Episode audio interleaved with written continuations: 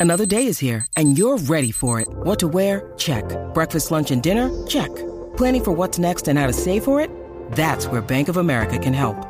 For your financial to-dos, Bank of America has experts ready to help get you closer to your goals. Get started at one of our local financial centers or 24-7 in our mobile banking app. Find a location near you at bankofamerica.com slash talk to us. What would you like the power to do? Mobile banking requires downloading the app and is only available for select devices. Message and data rates may apply. Bank of America and a member FDIC. When you need mealtime inspiration, it's worth shopping Kroger, where you'll find over 30,000 mouthwatering choices that excite your inner foodie. And no matter what tasty choice you make, you'll enjoy our everyday low prices, plus extra ways to save, like digital coupons worth over $600 each week. You can also save up to $1 off per gallon at the pump with fuel points. More savings and more inspiring flavors make shopping Kroger worth it every time. Kroger, fresh for everyone. Fuel restrictions apply. Hello, hello, hello, and welcome to another Scoutcast brought to you by Fantasy Football Scout. As always, you're joined by me, Andy, FPL Mode, and we are also joined by the ever lovable Seb. How's it going, Seb? Ah, oh, ever lovable. Thank you. I mean, lies, but flattery will get you everywhere. It's good, thank you, man. I uh, I had chips for dinner, so you know, not so good for the for the six pack, but great for the soul. So yeah, I'm in a good place. How about you? Lovely stuff. Chips, obviously, I see the relevance there. You're because FPL has chips. I like it. I know. I see where you're going now. Totally the reason I did that. Yeah, yeah. Lovely stuff. Yeah. Uh, and we're also joined by the ever huggable Rich. How's it going, Rich? Well, I'm a huggable. Hello. obviously, obviously. Uh, how's it going, Rich? You enjoying the international break? Yeah, I'm good. I'm I'm not ill anymore. I was ill a few days ago. Um, but yeah, no, it's been good. It's been good. Was was that one of those international illnesses, which meant you couldn't meet up with the uh, international team? Yes. I don't, I don't again. I, I don't know what that means, Philly. they have injuries, don't they? Which means they don't have to meet up, but they're not really injuries. They just. I mean, I'd love to join up with the with the England team. Yeah, we're quite good actually. Not in a weird way, but. No. All right, Rich. Uh, Maybe they'll find huggable too. Yeah, the other huggable. um, anyway, uh, so we've got a little poll up in the chat, by the way, for anybody that uh, is just joined, saying who's going to finish highest in the uh, the ranks this year. Uh, it's currently Seb by quite a long way. Uh, just misplaced faith that. Um, and then I'm second at the moment with Rich. You're you're lagging behind. What's going I'm, on? Rich? I'm miles. I'm miles behind. Yeah, not miles. Now you've done that. I mean, you're yeah, get some... I've got eighteen percent of the votes for. You're going to get some pity votes now, I reckon. Um, I'm surprised how many people are voting for Seb though. I also I voted for Ah, myself. it's just it's just it's just like FPL in a in a in a single poll, isn't it? Just because I just because I finished highest last year, just because Son scored a hat trick last week. It's your year, Andy. It's your year. It's yeah, your year. it's my year. Yeah, you keep saying that every year. It doesn't happen. Um, right, I should say before uh, we go any further, remember any stats or any tables we bring up tonight are all from the Scout members area. So make sure you go and have a look. It is fantastic, some of the stuff. If you haven't already, there was a members video with me and David uh, at the beginning, no, at the end of last week. Uh, that had some really good stuff in it as well. So make sure you uh, you have a look. It is absolutely brilliant. So.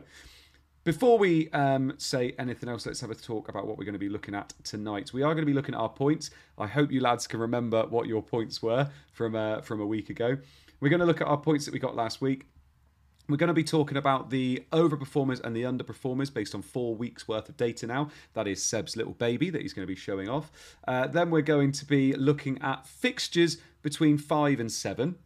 Then we're going to be looking at fixtures between 8 and 13, and then we're going to be looking at fixtures between game week 14 and game week 19. Now, that might seem a little bit random, but actually, it's because we feel like those are quite nice times we could be wildcarding. Yes, you might be wildcarding now, or yes, you might be wildcarding in game week 8, but you do also have to look at the other times where you could wildcard because nobody is telling you when you should or shouldn't wildcard, but there seems to be times where it makes sense, maybe it doesn't make sense, and it's always good to look forward as well. So we're going to look at those kind of fixture swings in those weeks. We're going to be talking about over and under, so we're going to be talking about um, our predictions, our little game we do where I challenge Seb and Rich to say whether their six players are going to go over or under their projected uh, points. Then we're going to look at our bus teams, going to look at the community, uh, community team, which is struggling. We're catching them up, Rich. Uh, and then we're going to look at a little bit of a Q&A towards the end. So let's have a look and see how we got on last week. Now, this is my team from last week. I had Pickford in goal with one, Chilwell with one, Colwill with two, Estupinan with two, and Mbeumo, who I brought in with eight, Rashford with seven, Foden, who I also brought in with my second free transfer, with five, Saka with four, Bruno with two, Jackson with one, and Haaland with 40. So Haaland outscored the entire rest of my team with 40 points there. I had 72 altogether. I had a red arrow with 72 points, which I'm not too surprised at considering Haaland was the only one that really did anything. And I got a red arrow down to 1.1 million. I've almost got all the ones. I'm on 1,111,186. So, yeah, it, it is what it is. I, I mean, I think I'm literally like three or four points away from top mill. Uh, and, you know, everything's still quite bunched up. I will mention very, very quickly before we move on to your teams. Rich, if I go to you first, there was a suggestion in the community not that long ago that if you're below a million now, you cannot get top 10k this year. Now, me personally, I cried a bit when I read it. But how do you feel? Do you feel like that's accurate or not? No, no, definitely not. I mean, I remember there was a lot of big jumps last season. I mean, you remember at, the World Cup, I was like 800k. Yeah, yeah. I didn't finish top 10k, but I think I was got up to about 50k. Yeah. And that only that made that jump was basically two weeks. Yeah. So no, I don't think that's the case at all. I to be honest, I don't really know where that came from because I mean the gap someone's built up between one and four is going to be the same gap you could open up between five and eight, for example, yeah. or five and nine. Yeah, yeah, no, definitely. It's like but... identical. It just depends what order the game weeks are in. What, what do you think, Seb?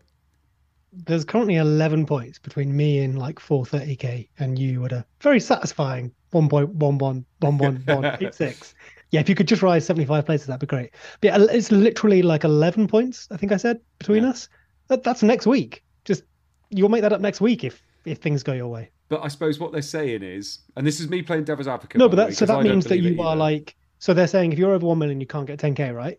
Well if there's 11 points between us can I get 10k from here? Mm. You know, and how many points are you with from a million? Like two. But I suppose what that they're saying is unlikely. that you're you're playing against enthused managers as well. So actually, is making up 40 points harder because you're not playing against like you know potentially idiots. No offense, you two, but um, what, but is that harder? In other words, and I, I mean, me personally, I think it's rubbish. I, I think it's absolute rubbish. Of course, you can make it up. Can every single person make that up? No, but it is definitely possible, isn't it? Oh yeah, by definition, every single person can't because you know exactly. a million into 10k doesn't go. But you're what's that like? Less than two points a week. Yeah, it's fine. yeah. genuinely fine. Like you'd rather be 10k now, but it really doesn't matter. But there'll be people 2.5 million who are getting 10k in in seven months' time. Yeah. It's hard enough to be 10k now and finish top 10k. To put it in perspective, true. yeah, yeah, no, true. And actually, a, a, lot is... of those people at the top would have used chips as well. Oh, are we going to look at about what, like somewhere between 2,400, 2,600 points to finish the season? Mm-hmm. We're all on about 250, 260. So we've so far gathered 10% of our points. Yeah. So you've got 90% of your points left to play for. Uh, that's a lot. You can you can finish anywhere from here, basically. Yeah, exactly. No, I completely agree. And actually, there's people in the chat saying they love the fact that you know it, I feel I almost feel like people mention that to kind of make people just give up and to kind of give themselves a bit of an edge and go, oh, lads, if you're below a million, just stop. Imagine if it's just Seb on it next week, because me and Rich are like, well, that's a waste of time then, isn't it? And it's just Seb that goes on her every week. Yeah, much, Darwin up front finally. Pretty much happens most weeks, but there you go. Um, anyway, let's. Uh, so yeah, that was my team. I brought in Foden and Mbeumo for Mitoma and somebody who I can't even remember now. It was that long ago. Um, Oh, Martinelli, that's who it was. So, um, yeah, I, the actual moves worked out fine. I had a real quandary as to whether to do Maddison or Foden, but I liked Foden's next four weeks more than Maddison's next four weeks, and then I'm likely to wild kind of game week eight. So I went with Foden. Uh, yeah, Foden obviously didn't outscore Maddison this week, but is what it is. Uh, there you go. Rich, we're going to move on to your points. Just talk us through it, my man. Yeah, I got. I, have just had to look this up because I'd actually forgotten. I got 75 points, which yeah. was I mean, it was a tiny red. I think it was it was almost a grey. Um, but I'm still at like just under 1.2 million, so not that great. Um, I did Sterling Martinelli to Sterling, and I did that early as well. So you I did. did. this week weeks ago. you like, really did, yeah. Yeah, it could be pushing. No, it's probably not a month, is it? But it must have been two, like, month, three weeks no. ago. you think it was on the Saturday night I did that? But yes, yeah, so I haven't done a transfer for months. I did um, Sterling but... in game week one. there you go. But yeah, I got 75 points. So Pickford with a one pointer thanks to his own goal. Dias two, Chilwell one, Robertson with a rare clean sheet, six points. Mm. Uh, Rashford seven, Bruno two, Saka four, Mbeumo eight, Sterling's debut for my team this season anyway, two points. Haaland captain 40, João Pedro got two. The thing I was annoyed about was I had a benching headache between Archer, Pedro, I was never playing a Estupiñán, and Lewis. We knew that Lewis was going to be benched. Then the Welbeck injury happened, so I bumped Pedro in there ahead of Archer. And I mean, to be honest, that Archer haul was lucky. It was very, very lucky. But yeah. I could I could have done with the luck, to be honest, because then I'd have been ten points up. Who had I, I guess I'd have been a point behind you then, Seb. Who had your back though, Rich? Who told you to start Archer? You told me to start Archer. Yeah, you did. You, you and Seb don't listen to me. I mean, I had Archer starting, but I finished work. Welbeck was injured. It was like, oh, this is this is destiny. no, you don't have him. I don't think. No, no, that's one of the problems. That's one of the problems. Um, the one good thing that happened though, I was in the theatre. Um, well, that wasn't good, but I was, and I thought Newcastle had won three 0 Sorry, I thought Brighton had won three 0 and then I came out and Estupiñán had conceded. But yeah. I didn't realise till about 10, 11 at night. Oh. So that made me feel a little bit better about benching Archer because I think the only people who could have played Archer had Pedro. Yeah, seventy-five points though. Oh, it's all right, isn't it? Seventy-five good, good points. red arrow. Yeah, yeah, exactly. Best red arrow of the like, season. I was looking at I was looking at my score and thinking it wasn't too bad, but obviously a lot of people had like say an Alvarez, and that's what got them their big rank rise, wasn't it? So Seb, I think yours is an Alvarez-less team as well. Talk us through yours this week. Yes, I mean, how long can I hold on to the, um, you know, having Havertz or whatever? I could have had Sterling. Mm, we'll see. Could have had Sterling the week before. Potentially would have then had Alvarez this week, but um, but I have neither, and so I'm not getting top 10k. Uh, Ederson in goal for three points. Uh, 75 points overall, by the way. So same as Rich, and yeah, a couple of points away from a green or a grey. Not real too different. I think I was like 350k. Uh, Ederson in goal, Chilwell and uh, Gusto at the back with Estupiñán as well. Rashford seven, it's fine. Saka four. Uh, Bruno with with nothing there and pretty invisible in the game, but then you kind of expect that from that. We didn't get him for that fixture, I don't think, so I'll take my Rashford points. Foden was my transfer in finally for Havertz, you know, about a 0.3, maybe more, 0.4 swing on that move by the time I finally made it. Uh, probably the poorer returner out of the options. I was never going to go Sterling. Obviously, couldn't have done, but wouldn't have done either. So um, Maddison outscored him, but I'm happy enough going forward. I think Eze outscored him too, which at one point I was very tempted by, but changed the plan a little bit. Uh, and Mbeumo with eight as ever returning points, Jackson up front, and then Captain Haaland as everyone did, meaning that I got 70 points and not 30, as is the way. Turner on the bench outscored Ederson, so uh, that comes back to bite me.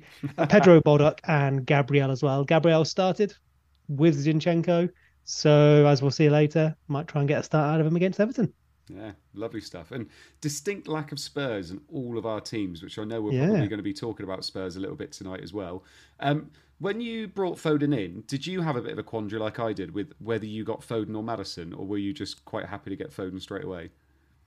Um, next week is a nice fixture, but then there's a couple of tough ones, and then mm. I'm probably going to wild card. So I wasn't that tempted by Spurs. Definitely in definitely in the conversation. Yeah. Um, and I think when we were talking a couple of weeks ago was very much in our top three. But for my own team, maybe felt either a little bit late or a bit early for Maddison. So was happy enough with Foden for the next couple of weeks and then reassess. Yeah, no, it's kind of what I came down to in the end, and I think those two fixtures the thing is, they got Arsenal and Liverpool, and the more I've been looking at it, the more I'm thinking there could be goals in those games. so it could obviously be tricky, but you know, playing the fixtures, I suppose we're, we're going to look at that in a little bit. Anyway, you know what? You know what? I've just remembered tipped me. It was we got news that Foden was starting, yeah. didn't we? Yeah. And so I think, if I remember correctly, that's what sided me with Foden over Eze. I think more than Maddison. I probably yeah. would have got Eze otherwise.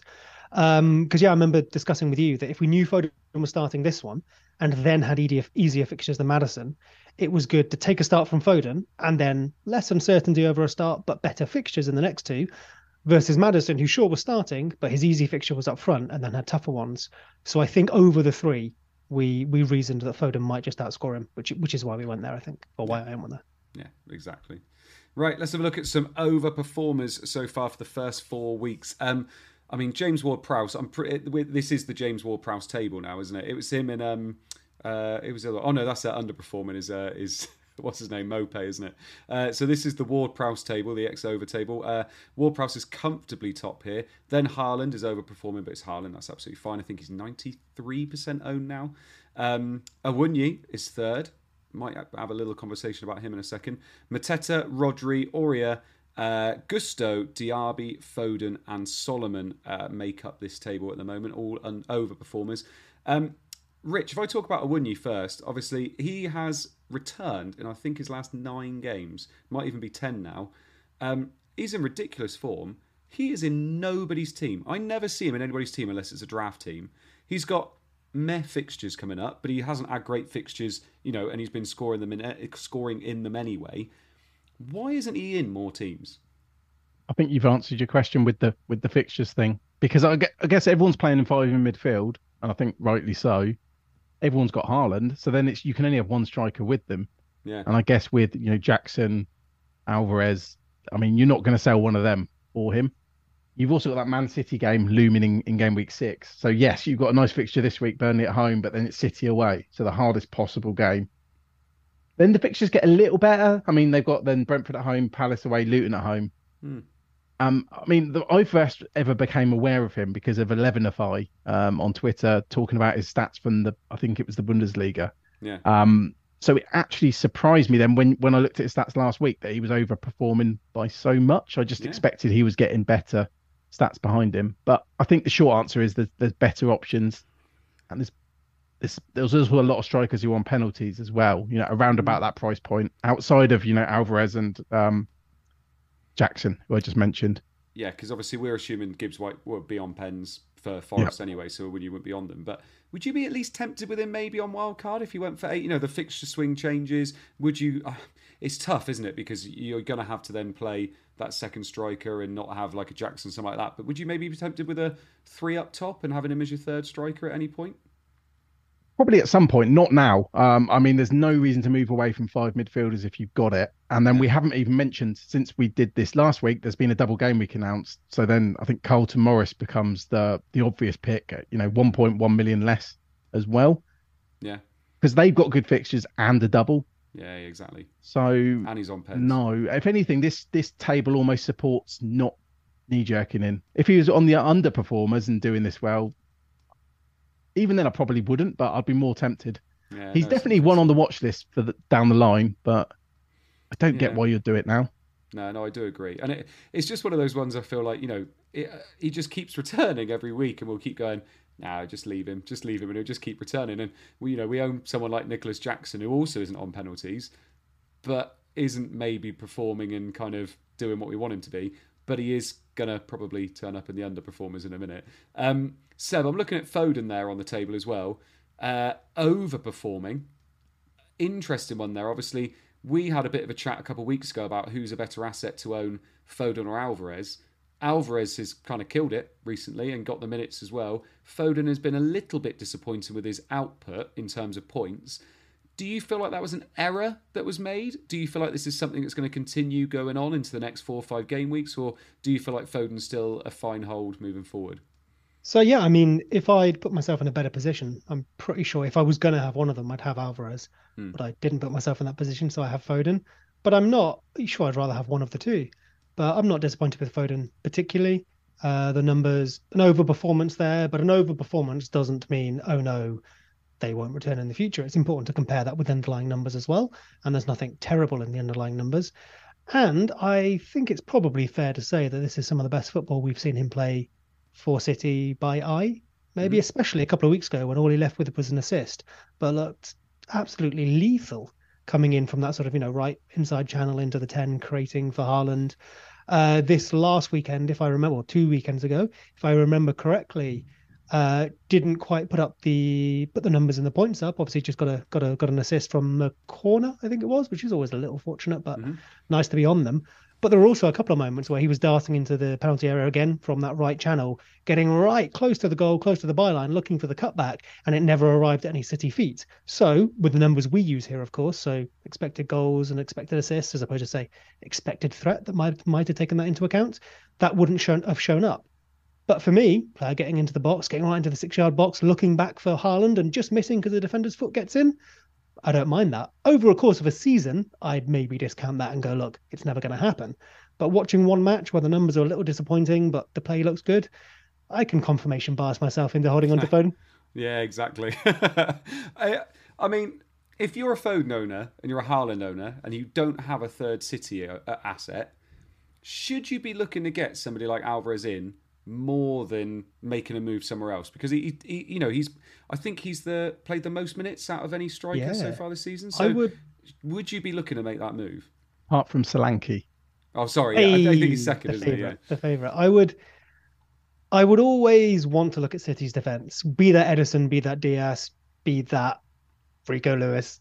Uh, you know, however you think no, is, is best no, access for yourself. I would always want to look at City's defence. But yeah, I think probably for the first time in a while, there's three non-defenders that are pretty viable, especially if we're wildcarding in a couple of weeks. Because the problem has always been minutes. We saw Doku get a start straight away, which is maybe a little problem for Foden, especially if Bernardo is going to come into some matches. Alvarez, I think, looks pretty set until either KDB comes back or if we're looking at a Bernardo, Doku, Foden line at some point, but I'm not mm-hmm. sure that's immediately on the horizon. Famous last words. But yeah, I'd, I'd be tempted. And I think we said a couple of weeks ago that we just edge Alvarez. And if you had that choice to make now, I would probably still just about edge Alvarez. Yeah, I do agree. Hey, it's Kaley Cuoco for Priceline. Ready to go to your happy place for a happy price? Well, why didn't you say so? Just download the Priceline app right now and save up to 60% on hotels. So, whether it's Cousin Kevin's Kazoo concert in Kansas City, go Kevin, or Becky's Bachelorette Bash in Bermuda, you never have to miss a trip ever again. So, download the Priceline app today. Your savings are waiting. Go to your happy place for a happy price. Go to your happy price, Priceline. Um, Right, let's have a look at the underperformers so far. So Enzo Fernandez is top of this, then Nicolas Jackson. Goodness me, second in there. Oh, yeah, I mean, just the chances he seems to get, and the one he blazed over from a Sterling assist, just beggars belief. Uh, Bruno Fernandes is third, Eze next, Mope, there he is, the Mope table. He's fifth on the table at the moment. Havertz is next, then Matheus Cunha, uh, Antony, less said about him the better at the moment, uh, Doucouré, and then Chilwell. Um, interesting ones on this one, Rich. Jackson in particular. I'm not going to lie. I'm starting to wonder whether Jackson is just a young, raw bloke who's going to get the chances, but not necessarily finish them. And when there's players like Alvarez and potentially Morris, I didn't think I'd say that, uh, who you can move to in a couple of weeks' time, is it worth moving on from Jackson even though the fixtures are so nice? I mean, I don't have Jackson, but I definitely wouldn't wouldn't move off of him. I mean, one of the reasons I didn't go for him is because the transfer window is still open. I mean, maybe he is going to be one of those players that just underperforms, like you know, someone like Havertz did, or or, or Werner, more, more more importantly, did. Yeah. But you kind of knew that when you when you bought him. You know, he was a player that he almost went to Bournemouth. It was it. Yeah, it was Bournemouth in January, but he yeah. failed the medical but he had good stats in the Bundesliga. He's now got good stats in the Premier League. I think you just have to hold to the end of the fixture run. I don't think someone like Alvarez would tempt me enough. No. No, I'd, I'd much rather have someone with Jackson's minutes. I mean, uh, to be fair, Alvarez has got better minutes so far. Yeah.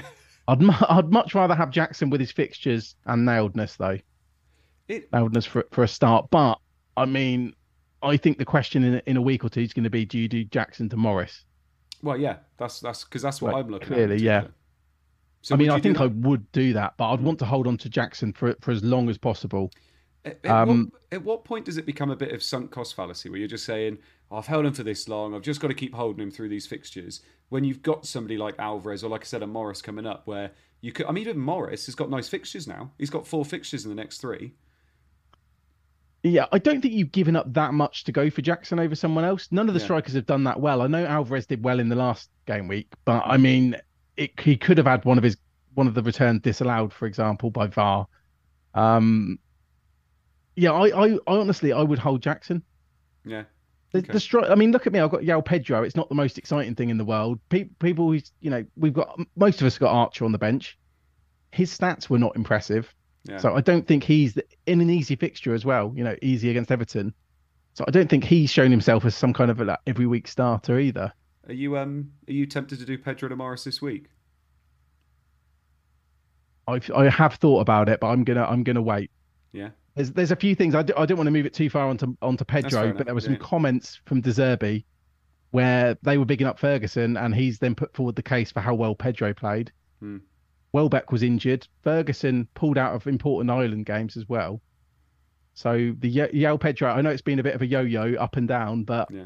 his minutes are looking good at the moment, or potential minutes, and he's playing Man United. Oh, And we saw the back line you finished the last game with. I know. Harry Maguire and Jonny Evans at the back. Come yeah. on. So, so, so no. Um, I'd probably wait for Morris, but also I've only got one free transfer. Yeah, fair enough. I think it would take a very unique scenario for someone to go for Morris now. Yeah. Yeah, like you're if you're a Luton fan. Yeah, if you're a Luton fan, if you have like two 4.5 strikers, maybe you could move one of them one of them up. yeah, true. Yeah, okay. And and Seb, I got Bruno Fernandes on this list as well. Lots and lots of people are thinking about moving one of Bruno or Rashford to Son this week. That is what a lot of people are thinking. Now, I've got Bruno and Rashford. I've been priced out now. So Rashford went down, Son went up. I've been priced out, can't make that move. Not for free anyway. Let's start first of all by saying, would you take out Bruno or Rashford for a hit for Son this week, considering Bruno's underlying stats and the fact they've got Brighton next, who are I think bottom six for XGC so far this year? For a hit now. Um, Son, so if Son now is the striker, which is like, you know, we're massively, we are responding very heavily to a single data point. Of course, it's not entirely a single data point. We know Son can play up front. We know he does well there. It's not like it's the first time he's done it and he scored a hat trick. But three goals, three shots, even for Son, that's good. You know, he isn't he isn't a hundred percent finisher, even if he's a very good finisher against the defence that really probably did allow Tottenham to play the game that Son wanted. It really did seem to suit him. Got those three opportunities that he puts away, and he put them away. Couple of tough fixtures coming next. If you had a free transfer, or there are even say two free transfers, and you were looking to captain someone other than Haaland, then I'm interested. But hmm. already putting yourself four points behind, you need a return in the next match. You also need to be sure that he's playing up front. So from an FPL point of view, we maybe look at it as just Son scored three goals. Why wouldn't you play him up front? That of course that makes sense, and I get that. But Ange is a better football manager than all of us. He's got more to consider. Richarlison might not be scoring goals, but in terms of whatever tactical setup Tottenham want to go into the next match and the following matches, there may be a reason that Richarlison is a better striker in the system they're putting up. I don't know if that's the case, but I don't think we can just say Son is now the striker. Give me give me a little bit more data first, and I'll probably miss out on a few more points while I collect that data. yeah, exactly. And I mean, Rich, do, are you confident enough in United to hold them during this really turbulent period as well? Because it seems to just be one crisis after another at the moment with that team. I know I spoke about this with Mark not that long ago um, on one of the streams, and I was saying I, ju- I just don't feel confident enough hol- holding both for too long. But even then, I'm probably going to be holding both to a wild card in game week eight. But it does seem like maybe a bit of overkill going Bruno and Rashford at the moment. I wouldn't confident would be the wrong word um, to to be honest. But the Man United attack, it's been good. I I want to say for quite a while, as in I think it's been better than people think for a while. As in I remember when there was a double game week and a lot of people, well, a select group of people were bringing in players like um, Ronaldo, who I think you, I think you captained him, um, Bruno Fernandes. But there was a lot of pushback on people free hitting or bringing in Man United attackers Yeah. when their attacking data was actually very, very good. And I think Ron- Ronaldo got a hat trick in that game. Yeah. So I think Against it's still the case now, despite, I mean, what's happened with Sancho and Antony. I mean, does that make you that much worse, or is it just the disruption to the team that you think can make you worse? Because, I mean, you've had disruption for, for a while now, Yeah, on true. and off the pitch, Yeah. and the attacking data's still okay. So with those fixtures, I'm not thrilled about having both, but I'm, there's no chance I'm going to sell one of them. And I mean, the, the other thing, you know, Sancho sounds like he's had crisis talks with Ten Hag, didn't go very well, wanting to leave in January. Antony's definitely not coming back for a little while. That right wing spot, worst thing ever is Rashford going to the right wing and then Garnacho playing left. I think that's what's going to happen. I think I don't think Pellistri's going to be uh, trusted from the start, so I feel like it's going to be Rashford on the right, Garnacho on the left. There is the opportunity that maybe Bruno plays right wing as well, and then they play, you know, when Mount comes back, Mount Amrabat and Casemiro in the middle. it just kind of ruins Bruno and Rashford a little bit for me because Rashford on the right is completely different from on the left. That cutting in that he does, we saw it against um, Arsenal at the weekend. Like he, he, he's brilliant when he cuts in, and he obviously that's where he's most effective. Bruno on the right, uh, it's not a complete downgrade because Bruno's still Bruno, but I, I would prefer him to be you know behind that striker and in in that midfield area. So there's just a lot going on. The good thing is they've got three nice fixtures. That that's the the difference, I suppose. And Brighton up next, that could be any kind of score really, based on how def- both defenses are doing so far. And who's going to get your attacking returns? Yeah, if- exactly. If if and when you do score goals, it's still going to be them. That's why I don't worry too much about where they're going to play. I don't Yeah. see if Bruno does play on the right wing, which is just speculation. He's he's got FPL points from playing there before. Yeah, I mean, to, to be honest, as an you know as an FPL player, I I don't care if if Man United lose seven six, I'm I'm glad. As Yeah. you you see what I mean. So I don't have to worry about you playing well. You know, even if you go five 0 down and you score three late goals, and they're all Rashford and Bruno. yeah. As a non Man United fan, I'm happy, and I can see them still scoring goals. I don't mean, see a world where you, you're not scoring goals. If Yeah. you're giving me a wild card this week and it doesn't burn the one I have in my pocket, hopefully for game week eight, oh yeah, I'm probably sticking Son in. That seems like a worthwhile gamble. But if the question is, what am I sacrificing to do that? I, I, I don't think I am. You know, Rich makes a good point for Man United there. You asked me about a hit. I don't think I'd be doing that that keenly. Not that that doesn't mean it couldn't come off. Like by all means, please, if you feel that, go for it. Especially, I think if you're looking to captain him over Haaland, that maybe edges you know that that risk reward in your favor a little bit because the returns could be mighty. But we you know we have the the overperformers up on screen here, and it always feels relevant when this comes up to go. uh, Firstly, that's half my team and a couple of players I want to buy, so that describes how I play. But I think for me, you know, the overperformers, underperformers, it's always it kind of plays against our psychology a bit where you have someone like a Darwin Jackson who missed those big chances. They put up great numbers, but by definition, if you're putting up great numbers and not scoring goals to match, you're probably missing chances that make a blooper reel, and that really sticks in our head.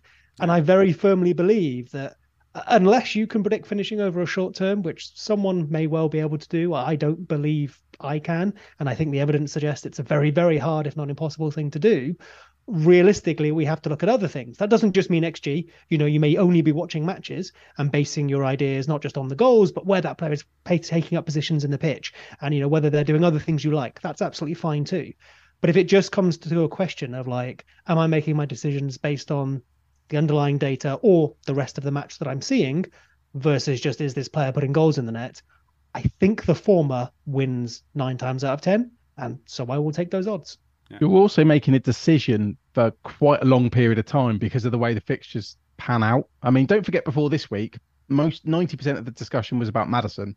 Yeah. There was no real, or getting rid of Richarlison, there was no real discussion about Son, even though we knew how good Son is, what a good fi- finisher Son is. And I mean, if you bring him in now for the Sheffield United game, um, you've then got to hold for Arsenal and Liverpool because then you've got that amazing run of games that starts with Luton and Fulham, obviously depending on depending on when you wild card.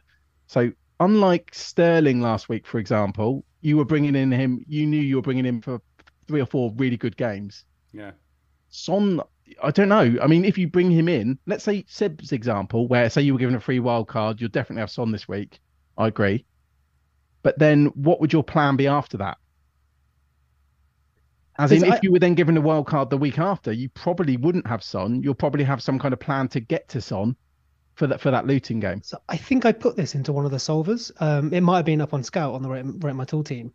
And genuinely, one of the best outcomes was wildcard Son in, sell him back to Rashford, then sell Rashford back to Son. Yeah. now, Yeah. that's a hokey cokey you might not want to play. But I think that kind of describes over the next few weeks, sure, Son's points could be front loaded and that's going to feel tough.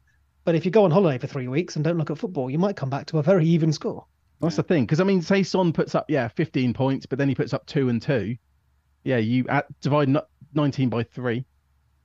One of you do that, so probably do that. But yeah, that's your you know points per game 6.3 week. Yeah. yeah, and it, and it's um I, I will say as well um based on United as well, Højlund looked good, and if he's gonna if we're gonna be coming Yeah, back from the yeah. international break and he's gonna be starting, that's gonna make a big difference to this team as well. Especially it will help Rashford and Bruno because that space will be there because he's going to be occupying those defenders. And I mean, those defenders didn't know what happened when Højlund came on. So Yeah, with, without meaning to go into amateur Man United analysis, as much as Højlund at a, at a kind price could be an option, those runs, that space feels quite nice for Bruno. It does indeed, unless he's playing on the right, which I don't like quite as much. Uh, anyway, let's have a look at fixtures for the next three weeks. So these are the fixtures for game week five to seven. This is ordered in terms of who's got the easiest fixtures. They're at the top, and boom, Luton and Burnley have shot up to the top uh, because they have the extra fixture. So Luton have Fulham away, then Wolves at home, and then they've got their double game week of Everton uh, away and Burnley at home. Burnley have Nottingham Forest away, then Man United at home, which is blue now, uh, then Newcastle away and Luton away in the double game week. Straight up to the top there. Um, now, before we get on to the double game week, which I will do in a minute, it is also interesting to say that further on down the list, and especially for those listening on the pod, we've got Newcastle, then Fulham, then Man City, Chelsea, Arsenal, Man United, Liverpool. Then going into the bottom half, we've got Villa, Brentford, Everton, Brighton, Nottingham Forest, Crystal Palace, Spurs are fifth from bottom. Then Bournemouth, Sheffield United, Wolves, and then West Ham right at the bottom there. Now, I'm going to ask. I'm going to ask you first, Rich, about the double game week, Luton and Burnley. They both have a fair amount of blue fixtures there. Some fixtures that actually aren't too bad. They're both two promoted teams that have struggled so far this season. Would you, because their assets are so cheap, be investing this early? Now, I know you've mentioned about Morris already. You said you probably wouldn't. If you didn't, how much would you go into the double game week really trying to attack it with those players? Oh, you're muted. I'll try again. Um, so I was looking at a Luton wing back, but then Bricky, you're in the same chat as Bricky as well, where he he talked me out of it because of because of Doughty. He can play left back and or left wing back and right wing back. So to be honest, that's probably saved me. I probably don't need to go for a Luton defender. Um, like I said, I'm I'm pretty set on on Morris, as I think most people will be as well. Um, the question is if I go for a goalkeeper or not, because obviously I guess there's going to be interesting developments ahead of then. With I mean, my backup's Turner and I've got Pickford as well. While I'm not unhappy with them, goalkeepers in double game weeks tend to be pretty solid. Hmm. As in, they generally most weeks, if you look at like models, etc., they'd probably be up there for the captaincy because they and I mean goalkeepers for bad teams can get freak scores. Like I mean, I remember Leno um, in a double game. I think had a double game with Chelsea. He got an absolute. I think it was like 15 points or so. yeah. Yeah, so I think a goalkeeper could be tempting if I'm going to add to Morris. But I think for me, that's about as far as it goes. The interesting thing will be people who've got like Kabore, who was benched. Will they want to play him? Because there's a lot of good fixtures that week. Yeah. yeah. Um, something quite interesting. I've seen a couple of people looking at bench boosting as well. Like if I think you'd have to be kind of set up for it already. Like Bell, for example, I saw um, a couple of people have got him, and he's he's nailed on. I think Fabio Borgia's got Bell. Hmm. What do you think about the bench boost idea, or have we gone way too off tangent here? No, I I'm not, not a massive fan of that one. I don't know. I mean, I, Just think about it. There's a lot of bench headaches that week, and I mean are. Luton. Luton's double is pretty good. it's all about trying to set up for it, though, isn't it? In terms of, like, I, ju- I need to have so many on my bench that I'm like, yeah, that looks good. I think Yeah. you'd have to be pretty set up for it already. Yeah, Like, I wouldn't trying to go find two crazy. keepers, trying to find anybody with two keepers that are all right at the moment is really tricky. If if one of the arguments we often use for using or not using the bench boost is you you cost yourself points elsewhere because you have to set up and unset up for it. If you were going to wild card in eight anyway, Yep. I guess that kind of solves half of that. You could you know you could write those points off. That's the thing. You're you're not having to do it game week one. You're doing it in game week seven, where there's more information. Most of the players, a lot of people have have good fixtures. But I mean, I think it's a bit of a silly conversation because I think people who have set up for it already will know they've set up for it already. Yeah, Hmm. Um, but also, I mean, you go into say game week seven with two transfers, and you've already bought Morris in, for example. You've already got Bell on the bench. Then you could do two keeper transfers. Hmm. I mean, Seb, a few people have mentioned this in the chat already. We've all kind of gone, yeah, we'll get Morris for the double game week. Yeah, let's go for it. How much of this is like, you know, Dennis from that long ago, Weghorst from a couple of years ago? Like, how much of it is just they're awful? Like, they're, they're not a good team in the Premier League. We've saw, I we've mean- seen them enough. We've got four week, well, three weeks for them worth of data. They're not been good. They've got Everton away, Burnley at home. This could be. no People also say are awful. Uh, yeah, very true. Yeah. So negative points all around. I think, I mean, the fact that you were able to pull up a couple of anecdotes there shows, right, that there is always legs in this, even if it seems ridiculous. It's that I mean, similar to the previous conversation, right, about over and under, and you know our perceptions of that. I think the floor on your Luton players, maybe apart from a defender, if you think they're going to get absolutely destroyed, is two, two times two, four. You know, your other option, your your other striker needs an assist, give or take, to match that. So it's a nice little head start.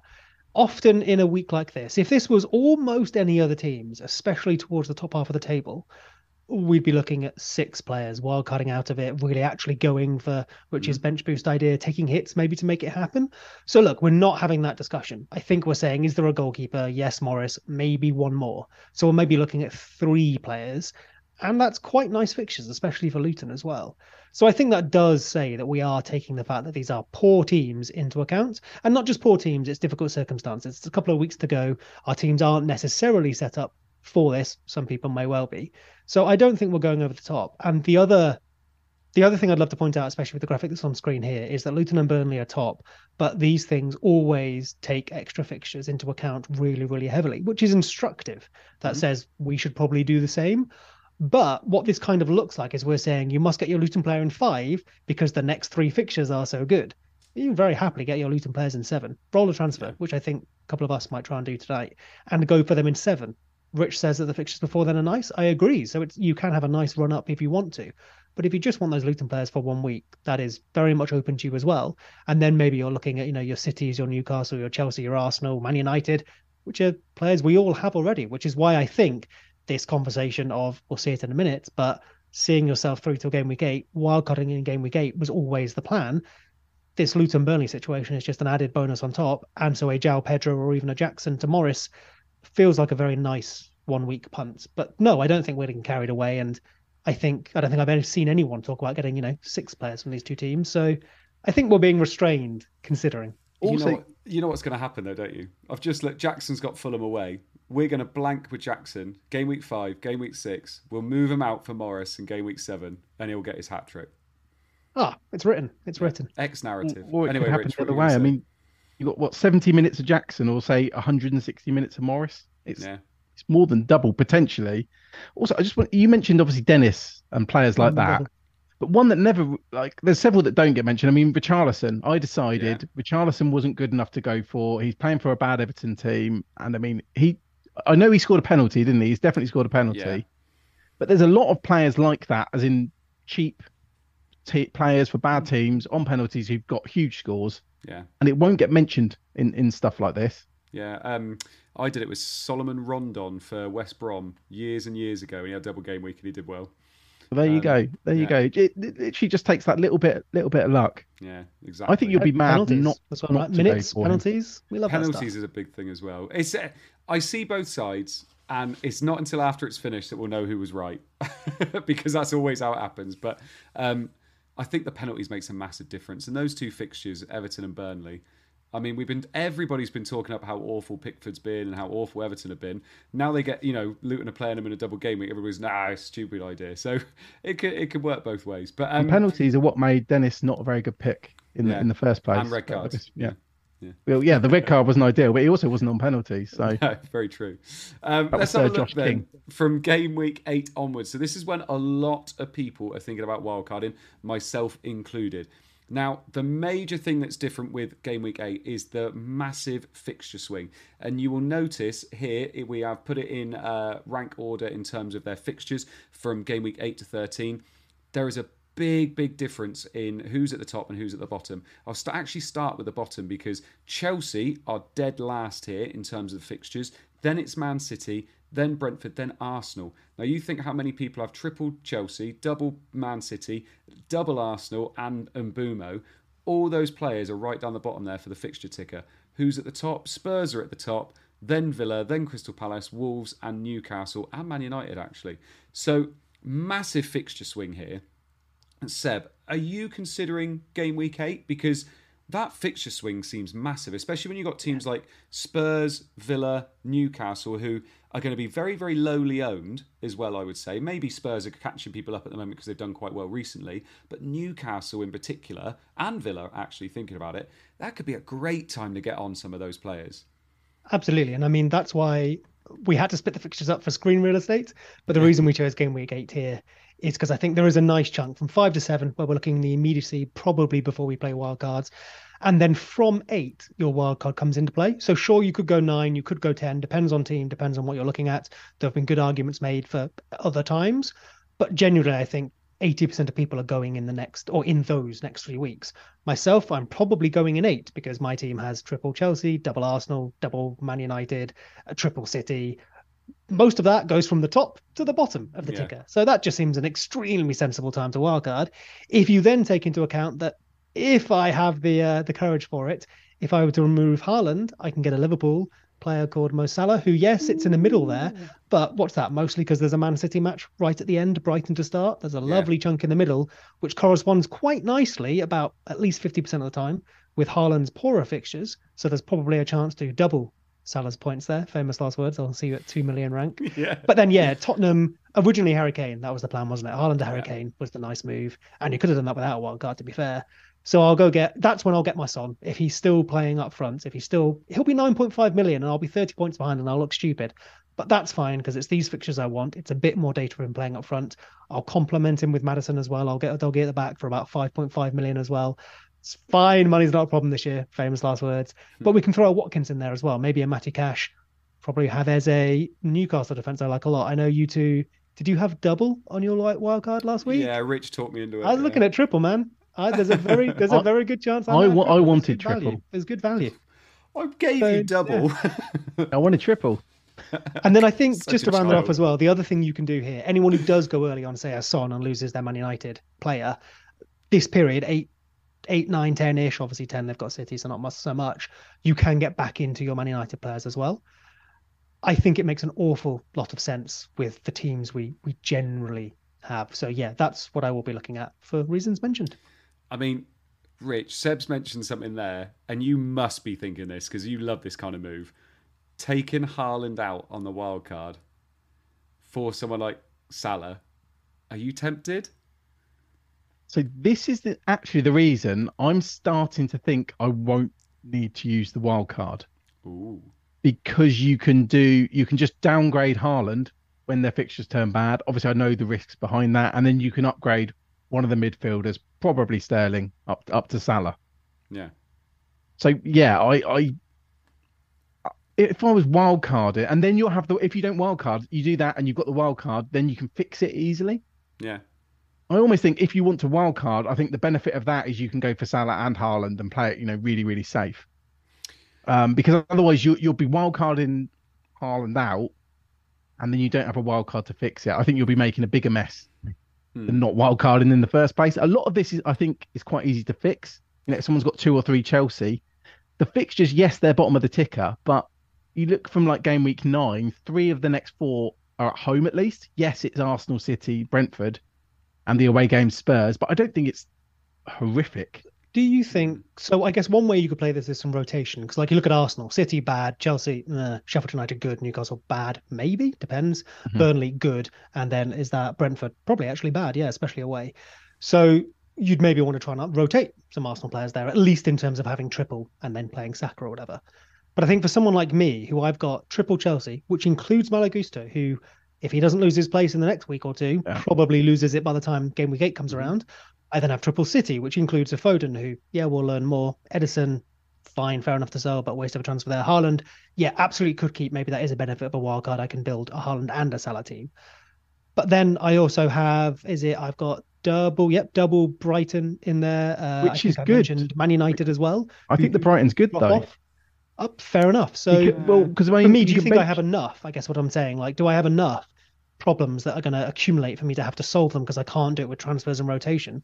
Or do you think even someone like me with that team, it's doable to avoid wildcarding here? yeah, to be fair, when I put myself in your shoes, I'd probably consider it more. Um, as as in you've mentioned, you've got triple Chelsea and triple Arsenal, and one of those Chelseas isn't well isn't nailed at all if James is back. Whereas I guess I've got two Chelsea and two Arsenal. Hmm. And my and yeah, the reason I said that Estupiñán's good, for example, is I think if you're wild carding, you're gonna just have him sat on your bench anyway, which I guess a lot of people will be doing. I think most of us plan to sell him, as in a couple of weeks ago, but then because stuff like Shaw happened, James happened, all Botman getting injured, all the defenders getting injured happened, and people have just kept him. And I think he's got to the stage now where you're just going to keep him because, yeah, that run from game week 10 for Brighton is insane. The fact they got Fulham at home, Everton away, Sheffield United at home, and then Forest away. So, so yeah, it is team dependent. People with triple Chelsea and triple Arsenal, I think you'll get more benefit from the chip. Do you think the emergence of Son, but potentially the emergence of Son, if he carries on doing what he's doing, with those fixtures from 8 to 13 being Luton away, Fulham at home, Crystal Palace away, Chelsea at home, Wolves away, Aston Villa at home. Quite quite nice fixtures. Do you think that's what's going to stop people, Seb, from going Haaland and Salah and using their budget? Because we've got so many great players at the moment, like, you know, that, that are cheaper as well. Do you think that it's Son that's going to stop that happening? To be fair, like Maybe, but not definitely, because I think at the beginning of the season we saw people trying to put together Kane, Haaland, and Salah teams, and yeah, it cost yourself a bit. Maybe more realistic one would have been Trent instead of one of mm-hmm. those other three. Probably, obviously not instead of Haaland. But the fact that it was even possible to try that means it's going to be possible to try a cheaper Son, Salah, and Haaland, because especially looking at the ticket here, well, I'll have Watkins, thank you, maybe a midfielder, Diaby. I'll have Eze from Palace. Oh, what do I need there? Just another cheap player? I'll keep Mbeumo because penalties, yeah, sure, fixture's terrible. Penalties, minutes, a decent defense in there as well from Newcastle. I'm having no more players that seems, you know, close to Son's price. I reckon you could build that team. Yeah, no, I think you could as well. I think it'd be interesting to see what kind of goes around in game week eight. And Rich, last thing before we move on to the fixtures from 14 to 19 to see if that's a better time to wildcard. Um, I'm just going to talk very, very quickly again about those last four teams that are on the ticker here. So Chelsea at the bottom, Man City second bottom, Brentford and Arsenal. Really popular assets we've got from all of those. Chelsea, Chilwell, Jackson, Gusto, Colwill, whatever it is. Would you be getting rid of all of those before this run? So if you were a wild card in game week eight, would you be getting rid of all of those Chelsea? On a wild card, would I get rid of them? Yeah. On a wild card, I would, but all of them without a wild. Sorry. Would you get rid of even Chilwell as well? Yes, the fact that he's getting lower minutes, and mm-hmm. I mean the fact the fixtures are awful. You know, yeah. I mean look at Liverpool's run for example. I'd much rather have like Robertson, Van Dijk, or Trent. Robertson, for example. I'd much rather have Trippier because yeah. they're not that much more expensive. Okay, so City, obviously we've spoken about Haaland already. Uh, Foden, Alvarez, would you be getting rid for that fixture? So if you wildcarded in eight, would you still have Alvarez and Foden? I mean, I didn't want them now. So when you chuck in Champions League football as well, yeah, they wouldn't be on my wild card. I would have. This is what's crazy, actually. I kind of regret getting Dias because I'm kind of thinking about getting rid of him. Yeah. I think I'd have Haaland up at most if that was my wild card window. Because okay. even look at the home games, they've got what three home games in the six, and it's Brighton, Bournemouth, and Liverpool. Yeah. I mean, I guess they, I guess Brighton is technically a good fixture, but Mm. And the away games as well. They're they're yeah Arsenal, United, and Chelsea. Yeah, I, I honestly I don't think I'd have any City if a wild card. No. Uh, Seb, last two then Brentford and Mbeumo, hero of you know the season so far. He's you know third bottom in terms of fixtures. Would we keep hold of Mbeumo? I think I probably would, especially if I needed funds to try and access, you know, a Trent, Son, Salah or Haaland team or Salah and mm-hmm. Haaland team because that value seems exceptional for minutes and penalties. And yeah, an overperformance so far. Maybe actually a real life overperformance in terms of scoring open play goals, which we didn't necessarily expect as much of, and more penalties than we expected. But I think the value is good there. Maybe in that conversation, that's where not just a later wildcard in terms of 14 to 19, but as mentioned, I think the opening of the wildcard window is eight but it's available to you. Well, obviously, it's available to you all the time, but in this conversation, people are going to play it in 10 as well, which is maybe Rich mentioned Brighton. Look at their fixtures. There's a lovely opportunity to not have Brighton the first couple of weeks in the fixtures we have here and then get back on board with 10. Yeah. Maybe in that conversation, you're looking at Mbeumo as well, where you miss Man United, Burnley, Chelsea, or we'd get Chelsea, but you know what I mean, and then get back for West Ham, Liverpool, Arsenal, or do the opposite. You hold Mbeumo and then lose. At that point, maybe going to say Mitoma, something yeah. like that. And then last one before we move on to the next lot of fixtures. Uh, Arsenal would you lose Saka for that run?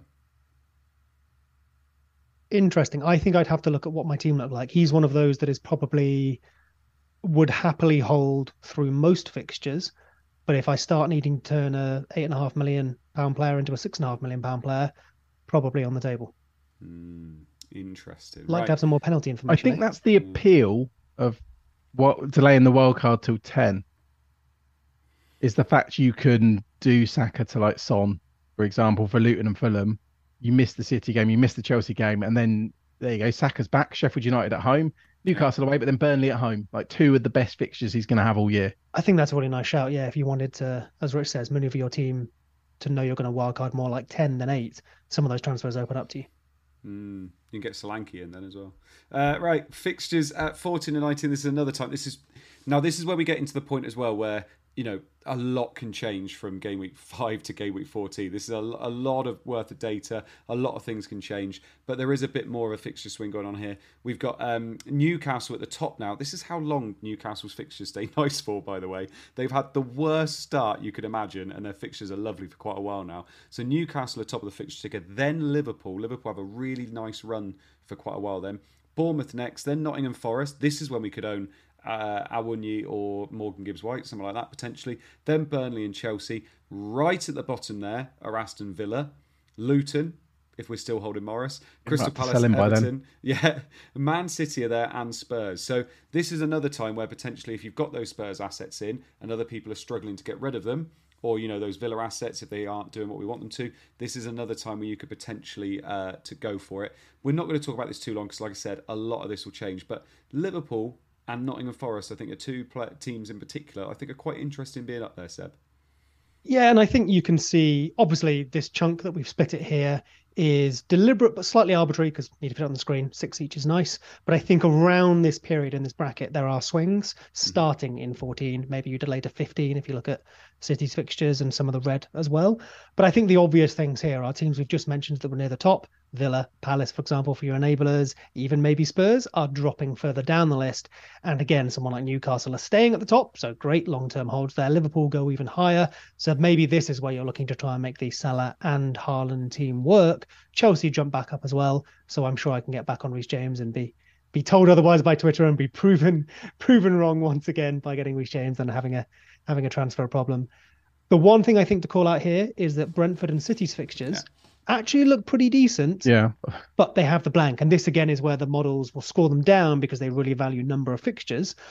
But what you, and they value transfers too. But what of course you can do is plan for that and go, well, I'll have a bench for Haaland. I'm not going to lose Haaland for this period, even in Mbeumo, maybe further these further City players as well, because I can transfer in and out.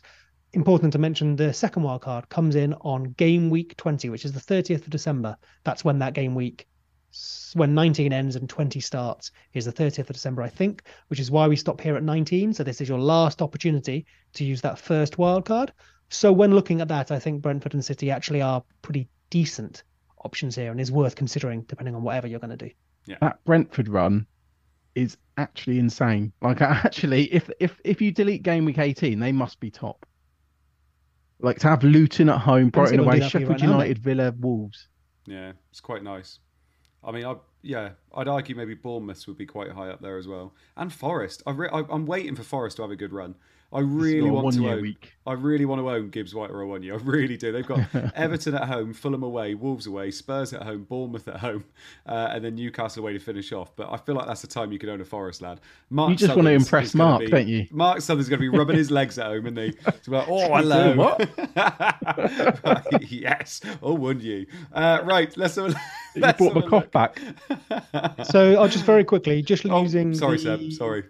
Uh, no, no, no, all good. Just thought I could do that live. So, using the Scout members error, using the ticker, I have set up game week 14 to game week 19, but deleted game week is it 18 from considerations. Yeah. So, of course, we don't want to delete everyone else's fixtures, but guess who are the top two teams if you delete 18? Brentford and City. Oh yes, Is it? Yeah. It's deceptive, isn't it? When do they get Toney back? Uh, January. it's half season, yeah. So transfer window basically, isn't? Although that's instructive transfer window. Let's see. Anyway, right. I hope you enjoyed that little section. Uh, we are going to be going on to the over or under now. Ferrell, thank you so much. I literally gave him so little time to do this, and he's done it like a pro. So thank you so much, FPL Ferrell. Always worth a follow. He's an awesome bloke, so make sure you do. He's done us our little graphic again for this week. So this is our over and under section now. So I'm going to. I've got six players here, six players that have been being talked about a little bit, and I'm going to say to the lads, right, this is what I project these players to get over the next three game weeks do you think they're going to get over these amount of points or under? So the first one is Son. He has got Sheffield United at home, then Arsenal away, then Liverpool at home. I'm projecting him 20.5 points. So, Rich, are you going to go over or under 20.5? Have you been marking our previous weeks being a teacher? Or... Yeah, I've got it all yeah. up here, mate. All how, how, how are me and Seb doing? I'm winning 4 uh, 0, mate. Yeah, Seb's doing better than you. You already won the poll, Seb. Let me, let me have something. Um, I'm, I'm pretty confident you're winning, to be fair, mate. I think you've I'm, I'm going to be. This probably annoy people. I think Son under. Under. Ooh. Seb, what do you think? So I thought, for interest, something I probably should have been doing every single week is sticking these into a model, right? Yeah. So I did. I stuck them into three different models, and you know what? Every single one of the players you're going to go through this week came out under, Ooh. which I think I'm not going to give you under for every single one of them because that's not the game. But also, I think that's quite interesting in terms of how we use models. They're obviously, you know, looking at a normal distribution of expected points. If we're taking, say, one of the averages, maybe the mean, we're obviously going always a little bit lower. But really, the goal of FPL is not to hit that floor, it's to have that floor in place and then hit those ceilings that mean, say, our median potentially is higher. And so, what I think we're trying to predict here is not, you know, the average score, which according to the models, which are very, very good at FPL, every one of these players is going to underscore your targets. But at some point, they're going to bang, and that's what we're trying to predict. You've just so, described Jordan Pickford. so um, with that in mind, Son under. Son under. Okay, yep. so both of you think under 20.5. Does that means, Seb, you're going to get under for every single one? Yeah. no, no, I promise I haven't. But I thought it was an interesting way of looking at it, right? Because we're kind, no, we're is. basically trying to predict when we disagree with the model, but it's not disagree as in we think the model's wrong. We're basically just trying to nail because the model says nine times out of ten they score under, but one times out of ten they don't just score over, but they massively score over. We're trying to nail that week and then take it into account for you know when Wilson. in those three weeks will it happen. So what about what about Morris then? So Morris has got four fixtures in the next three game weeks. He's got Fulham away, Wolves at home, Burnley at home, Everton away. I projected him seventeen point five points. So Rich, what do you think? Seventeen point five over under? Yeah, I've gone over for this. I feel like he's going to get two attacking returns minimum. Ooh well, probably maximum as well. I, th- I think he's going to get two attacking returns over the next. He can only get two returns. he's going to get two returns minimum and maximum. Yeah, I like it. Seb, what do you think? So I, I had the same as Rich in terms of I think he gets two attacking returns, but I think that got me to about 16 points yeah. for him, maybe 17. Did you give, need to nail the bonus? bonus. Yeah, I just see that was the thing. I think bonus edges it. So I've gone under because if he doesn't get those two attacking returns, he gets nowhere near. So yeah. I was happy to go under. But yeah, you know, if he goes and gets a couple of goals, fair enough. And it doesn't matter if he gets those two attacking returns in that double game week, does it? Um, we basically said that Morris is going to match Son. Yeah, or um, give or take. what about uh, and Alvarez? I stand by it. Alvarez next. He's got West Ham away, Nottingham Forest at home, Wolves away. I projected him 18.5 points. Seb, do you go over or under? I went over. Um, because contrary to the Morris logic, every time we do this, I just think I have no idea what I'm talking about. Please don't listen to me. um, I think I think Morris may struggle and require bonus to get there, despite having more fixtures. Whereas Alvarez, I feel pretty happy that there's a return in every match for him there. If he continues to get 90 as well, and I think bonus with it, I think he scrapes 18.5 by the same amount that Morris scrapes under. Nice, Rich. I've gone under, so I think there's enough doubt about his minutes against West Ham just because of the international break. And obviously, I know we we've done this with other players before, and it's it's been wrong, been nothing to worry about. So I'm just going to say he's going to start twice. I think he scored in at least one game. That will give him like nine points. Yeah. So then, if he then plays the next game and the sub appearance, what's that's what thirteen.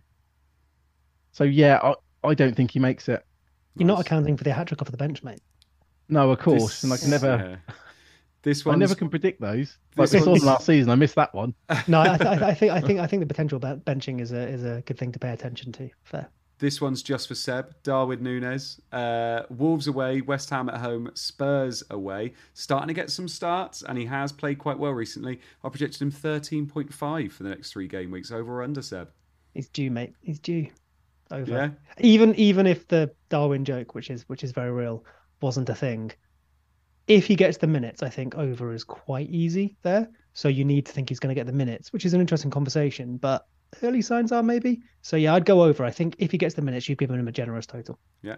Uh, Rich, I'm going to do this one just for you then. So, uh, wouldn't you? We've spoken about him a few times today. Oh, Same. do I not get Darwin? No, sorry, mate. No, that was just for Seb, that one. Uh, so 13.5 points I projected for Awoniyi. He's got um, Burnley at home, Man City away, Brentford at home. What do you think? Over or under 13.5? I've written down over, but actually doing the maths again, I think it's under because he'd have to return twice. So no, I've got I've gone under, gone under. Okay. Yeah, That's that a boring one, isn't it? Doesn't help, does it? I wanted Yeah. Darwin. Oh, sorry, mate. Go on, go on. That's Tell us. Over or under on Darwin, just quickly. Oh, that was e- easy over. Although Easy something over. interesting was the probably the amount of minutes Darwin's going to play across those three games is probably similar to Morris in the double. In, in what way? Well, as as in, let's say he plays sixty minutes per game. You get Yeah. what, what 180 minutes? Oh, in the double. Oh, sorry, I thought you meant in the Yeah. next three weeks. was yeah, like, I didn't that explain work? that very well. But yeah, No. say over the next three games, Darwin gets like 180 minutes. Yeah. Let's, let's say on average. Okay. It's, it's basically a double game week, but across three weeks. So it hmm. just shows how good Morris is. That's how that works. And oh dear, we'll edit that bit out. Maybe I'm still Um, ill. yeah, and last one, Matty Cash. He's got uh, Crystal Palace at home, then Chelsea away, and then Brighton at home. I've done him eleven point five points. Seb, what do you think? Man, I think you're getting like eight Yeah, under. under. Rich. I'll go over, but there's there's risk, isn't there? Yeah. As I in mean, his stats look good. There was some stuff we looked at where he's actually underperforming. Hmm. I mean, I Uh, probably wait, he's to, underperforming. I must change my answer. I need to boost him up to thirteen point five because if he keeps getting minus two every week, it's going to be harder to hit each time, isn't it? Um, okay, right. Let's have a look at our teams then. Thank you so much, people in the chat. Make sure you let us know if you like the over and under section. Uh, I think it's working well. I think the uh, feral graphics uh, definitely help as well. Um, so let's have a look at our bus teams as they stand at the moment. So this is mine. Uh, I've got Turner in goal. Pickford's benched. Finally, he's bound to get clean sheet against Arsenal now. Uh, Chilwell and Colwill against Bournemouth. Saliba against Everton away. Uh, and Mbeumo, Rashford, Foden, Saka, Bruno Fernandes, and then Jackson and Haaland as my captain up top. I've got Estupiñán, Shaw, and Osula on the bench with Pickford as well. Little bit of a thing about whether I play Saliba or Estupiñán. Not sure between the two of them. Um, I, I do fancy Estupiñán to maybe get a few kind of chances against Manchester United. Uh, but Saliba, you know, against Everton, are they going to score against Arsenal? I'm not sure. So um, I'm between those two at the moment. I'm pretty sure I'm going to do Shaw to Udogie but I've looked at the next couple of weeks and I, well, I won't play Udogie. So I'm literally just getting him for this week. And then when I wildcard, I'm going to be getting him anyway. So I'm kind of tempted to roll and give myself two options for next week. But Shaw to Udogie also makes a lot of sense. So that's kind of where I am at the moment. I've already taken two price drops in Shaw. So him, him and Udogie are almost the same price anyway. But I could obviously I could still make that move, and I've got plenty of buffer there. So yeah, it's it, those are the two things I'm thinking of at the moment: either roll or Shaw to Udogie. I Uh, love looking at someone else with, because obviously I don't have two Chelsea defenders. And Yeah. you both do. It's quite interesting as an outsider looking on at someone going crazy on the Chelsea defense. Oh, I know. Tell me about it. Well, I started with those two, so they just haven't moved out. And obviously, I was well happy when Reece James got it. Sorry, that sounds bad. Wait, I was you, lucky. You said you were upset for me and Seb. Yeah, well, yeah, of course, yeah. I mean, I would say that, but Not uh, about anyway. Chelsea defense, just in general. You know, he's heard about our lives. yeah, exactly. Just feel sorry. He'll be for back those. soon. Yeah. Uh, Rich, moving on to your team. So talk us through and talk us through what you're thinking of doing. To remind myself. Oh yeah, so I got Turner in goal, playing him over Pickford, as was the plan. Got Dias away to West Ham, Chilwell away at Bournemouth, and Robertson away at Wolves. Quite happy with those three. Then I've got quite common midfield, so Rashford and Bruno, Bruno Fernandes, Saka vice captain, and Sterling, Haaland captain, and Joao Pedro. The only real dilemma I've got, and I guess it's going to go right up until Saturday because we've actually got a Saturday deadline for once, which is nice. which is nice. Um, but I'm going to decide if I'm going to play Joao Pedro or I could look at doing a transfer. And I've got a couple of options I was looking at. So one of them I could just do Rico Lewis because I've got a million in the bank. I could sell if we know that Rico Lewis isn't starting, which I mean seems quite likely at the moment. I'll do Rico Lewis to Odo- Udogie or, or Porro um, because I can actually cover and then play a four-five-one with Pedro on the bench Okay. or I could do Dias to Trippier, which I have the exact money to do. Oh, I like that. I'd only just bought Dias in, and also the thing was money Robertson's my feels tempting. placeholder for Trippier. So Hmm. then I'm going to be committing to Robertson and Trippier. Although looking forward to wildcard like 9 10, I think Liverpool defenders are going to be very, very popular then. I think if you're wildcarding slightly later, getting on a Newcastle defender when the opportunity arises feels important. Because if I'm going a couple of weeks earlier than you on the wildcard, I can and probably am going to be forced to hold off on Newcastle defence for a bit. But then at least I can get involved as much as I like. Whereas Get you may need triple to build it a bit more slowly. Well, yeah, there is also the option of bringing it. I could bring in like Schär, for example. I could actually do Rico Lewis Yeah. to Schär. Yeah. Um, because the, the only problem with Trippier, and I want to get him, is if I do Rúben Dias to um to Trippier, then I've got I've got Trippier and then Robertson, who was my Trippier placeholder, if you see what I mean. So I've got a lot of money in the in the defense, like an awful lot of money in the defense. Chat saying Pedro to Morris as well, which I think for my team in a minute, I wouldn't do Pedro to Morris because I'm not going to play that slot. So I'd rather wait. I think that, you know, you'd always wait if you want to use a player for a double for injuries or anything like that. But in your situation where potentially you're playing that slot, maybe making that move early isn't terrible if you look at the fixtures and X mins if Brighton have Danny Welbeck back fit, which I don't know about. It is a good, it, honestly, it is a good move. I have I have looked at it. The thing is, I quite like Pedro. I think I'd rather have Trippier than Morris most weeks as well, which you know has been my plan for a while to somehow get Trippier in. The reason I don't like it, also, I guess, just waiting with these doublers, waiting until the last moment can have its benefits, like you Yeah. had with with Wilson, for example. Um, instead of you know people who've gone for Isak early and then couldn't make that decision. N- Then again, the decision is going to be Morris, who's the penalty taker, or to avoid completely. That seems like the, the most likely scenario. I think if I were, if this was my team, I think I'd make that Pedro de Morris move personally. But I Would you not quite- rather do like Rico Lewis to Schär, for example? Because obviously, Rico probably has become a problem. I just I don't know how much Schär's going to get seen me. that I coming? don't know. Because also, don't forget, I'm trying to save my wild card. You might get you might get Rico Lewis news to be fair, mate. Like if price changes, not sure if price changes. He looks like he might there. drop. Okay, would that affect you though? Because like City I three o'clock to kick off on Saturday and a eleven o'clock deadline. There's a good chance you learn Rico news. You'll definitely learn if like he's not traveling or something, right? You'll know if he's not playing. If he does start, Rico Lewis away to West Ham against Pedro away to Man United, it feels like Pedro is probably the better better option, or it's very very close. Like Rico Lewis, it doesn't seem like one of these slam dunks like it would have been if we played at home to Sheffield United. Yeah, I'd have Yeah. bitten someone's hand off. Away You to need- West you need- Ham doesn't feel Pedro like Mendes this though, is right? my moment. like that is all relying on like a Pedro sixty minutes or more. Yes. If, if if like I told you Pedro was benched, but I'll give you half an hour off the bench, and Rico Oh. is is starting, I think you definitely go Rico. then. I'd yeah. rather play Morris. Yeah. So I mean, I think you're probably waiting until Saturday morning. If you can swallow any price changes, I think you're waiting until Saturday morning. No, I th- I'm pretty sure I am. Or the other option is just to roll. I mean, I don't think it looks awful. Hmm. Okay, let's move on to Seb's team. So Seb, talk us through your team, uh, how it's looking at the moment, and any moves you're thinking about making. Sure. So the team is Ederson goal. That means Turner's on the bench. I think Ederson just edges it, but I'm open to. And Forrest Hunter keeping it in there. Obviously, a good a good keeper. Um, so we'll see if Turner's obviously still got those minutes, but that'll be most people's uh, point of interest there. I think Chilwell and Gusto starting at the back. Obviously, I'll learn about Reece James, which might mean Estupiñán needs to come in there instead. I have Gabriel starting once again, potentially a problem little more comfy there with starting the last match with Zinchenko inverting, all that thing we've talked about kind of happened. Of course, I think, you know, if if Arsenal still want to invert from the right or Gabriel isn't the preferred thing, it's certainly not a nailed on thing, but I think I can do for a week. Let's hope so. Uh, Rashford, Saka, Fernandes, Foden, and Mbeumo feels comfy enough in midfield. No issues there, like the defence. And then Jackson and Haaland up front. Haaland captain because I don't have an alternative. I would be considering like a Son or something if I had, but I don't really think I have any of the interesting alternatives. So I'm probably defaulting to Haaland. The rest of the bench, then, other than the ones I mentioned, is Pedro and Baldock. Baldock won't see any football.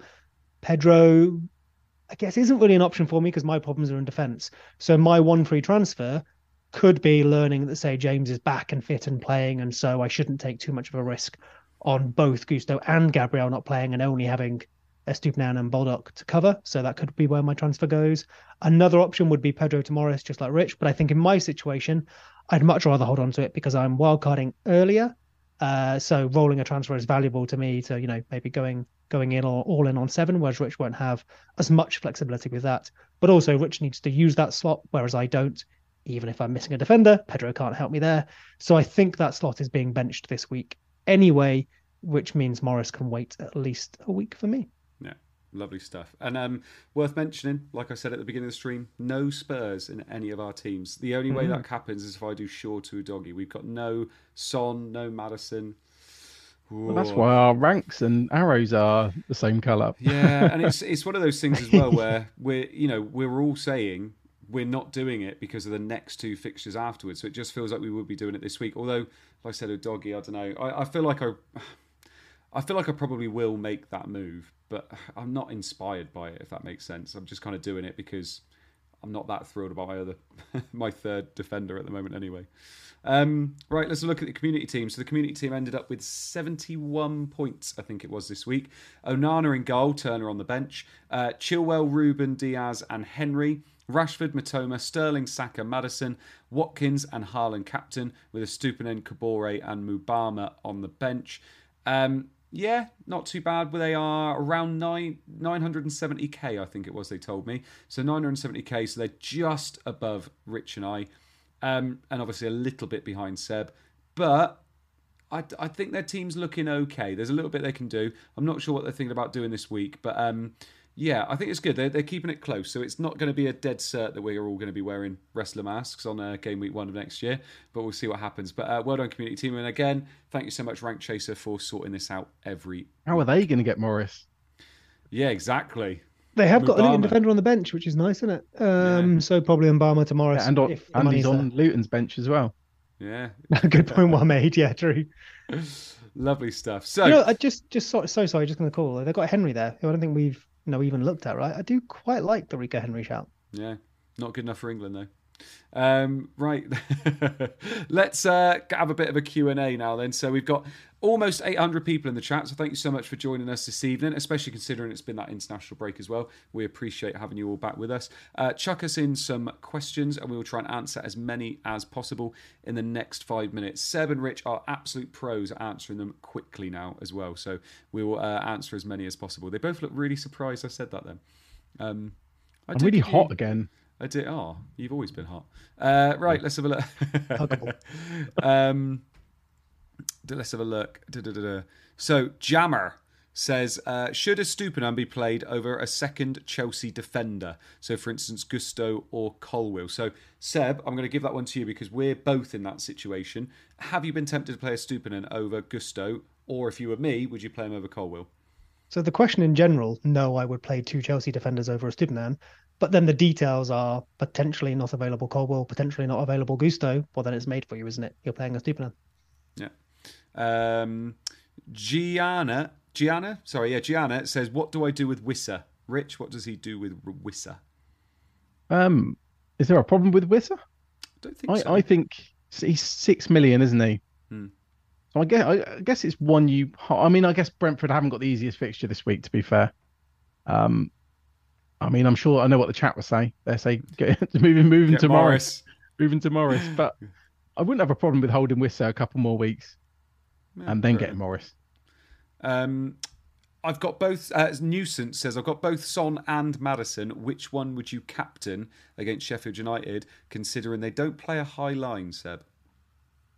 Son, but you are relying on, I guess, some central involvement there. Maddison maybe feels a little bit safer. Hmm.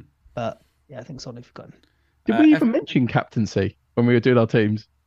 Because we have no spares, we just all captain Haaland We all and brushed Haaland. over it. Yeah, yeah, I was saying like so for me, I would put I would put Salah and Son, assuming minutes up front for Son, ahead of Haaland this week, which is quite a rare thing. If you've got them, I think it's a pretty it's a pretty nice opportunity to differentiate yourself because I'm forced into Haaland because I don't have those options.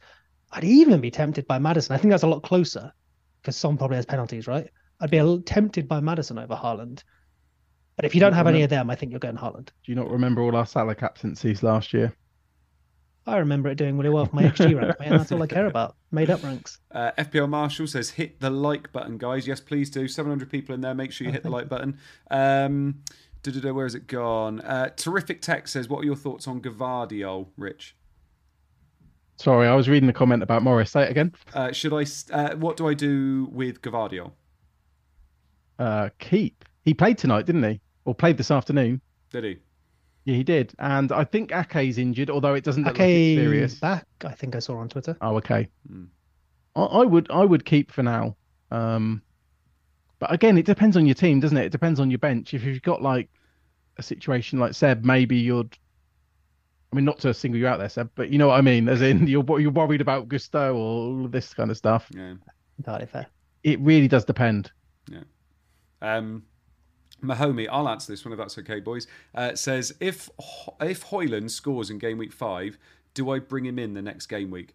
I'm not going to lie, Højlund would have to do so much to go above some of those strikers that I'm looking at, if that makes sense, because of all those fixture swings and everything. I just can't see me getting Højlund unless he starts to look that real goal threat for United. The only thing I will say is the fixtures do look nice, although we've just seen them. They they, they do have nice fixtures, but I I I, th- I just feel like he'd have to do so much to get into my team. And with Archer there and with Haaland there, I feel like there's only one position for striker. So to be that one striker, I feel like he'd And have to do an awful lot. And Morris, yeah, exactly. Yeah. But Um, front three locked in, isn't it? Yeah, exactly. Uh, da, da, da, let's have a look. Uh, Paul Catnip says, "Is it time to bring in Isak?" What do you think, Seb? Uh, no, it's probably not time to bring in Isak. We've talked about Newcastle. Uh, I've talked about double or triple defense. Obviously, that means their strikers are options too. And Isak certainly looks to be ahead of Wilson at the moment and is a very, very good footballer. But I think mostly for the reasons you just mentioned. At least now, hold on a few weeks because you've got Haaland, you've got Jackson, maybe you've got Alvarez, you've got then potentially the cheaper options in. You've got Joao Pedro or an Archer, which is more about just enabling, and then Morris. It's probably once that period passes, right? So about seven, eight, nine, something like that. That we're thinking Newcastle players and we're thinking a striker. Yeah. Uh, and last one uh, for you, Rich.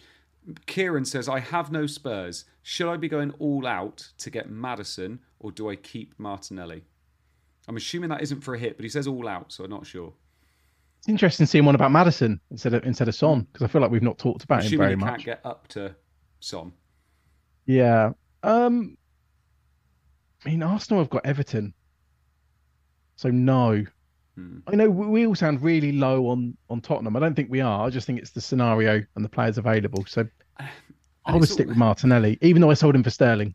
if it was last week, it's completely different. I feel like with Spurs, I feel like it's like with two nice fixtures coming up, Burnley and Sheffield United. Yeah, we kind of get that, but with one nice fixture, it's it's how you grade those fixtures as well. Arsenal and Liverpool, isn't it? Like we the upside isn't there like it was against Burnley and Sheffield United, for instance. So we're just kind of playing the fixtures a bit and just saying probably not the time to bring him in now, but three weeks time, yeah, definitely go for it. I think it depends on how much you value that free transfer at, which might then depend on when you're wildcarding. Yeah. I think Maddison, what call it like say expect about seven points this week, which as we discussed earlier is a bit low, but blah blah blah. You know, call call it about seven points. Martinelli probably more like four or five. So I think both have a decent chance of returning. I think there could be a couple of points on average to gain with that transfer. So it's more just about how much you value the transfer over the move itself. Yeah, no, I agree.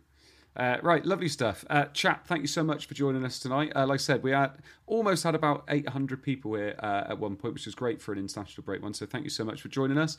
Uh, Rich, hope you enjoyed yourself this evening. I did. Um, I, the chat has really. I, I don't always have time to read it, and it's all about Carlton Morris, or sort of Harry and that in there. It's got me thinking, but I mean, I've been pretty set on I'm going to do a defender transfer. Yeah, you're not one I want peer pressure Trippier. I want Trippier, but let's see what happens. You should do a goalkeeper transfer, Rich. I mean, no, it's too it's too early for that. uh, and Seb, thank you so much for joining us this, this evening. I hope you enjoyed yourself as well. Thank you. I did. Thank you very, very much. I hope you did.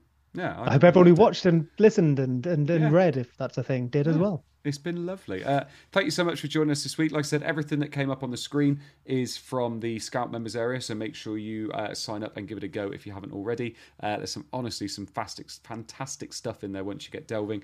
Uh, and thank you so much. Make sure you uh, like the stream, make sure you subscribe, and tell your friends because I'm sure they'd like it as well. Uh, we'll see you again next week when hopefully we've seen a few more green arrows on the screen. Thank you so much. Bye bye.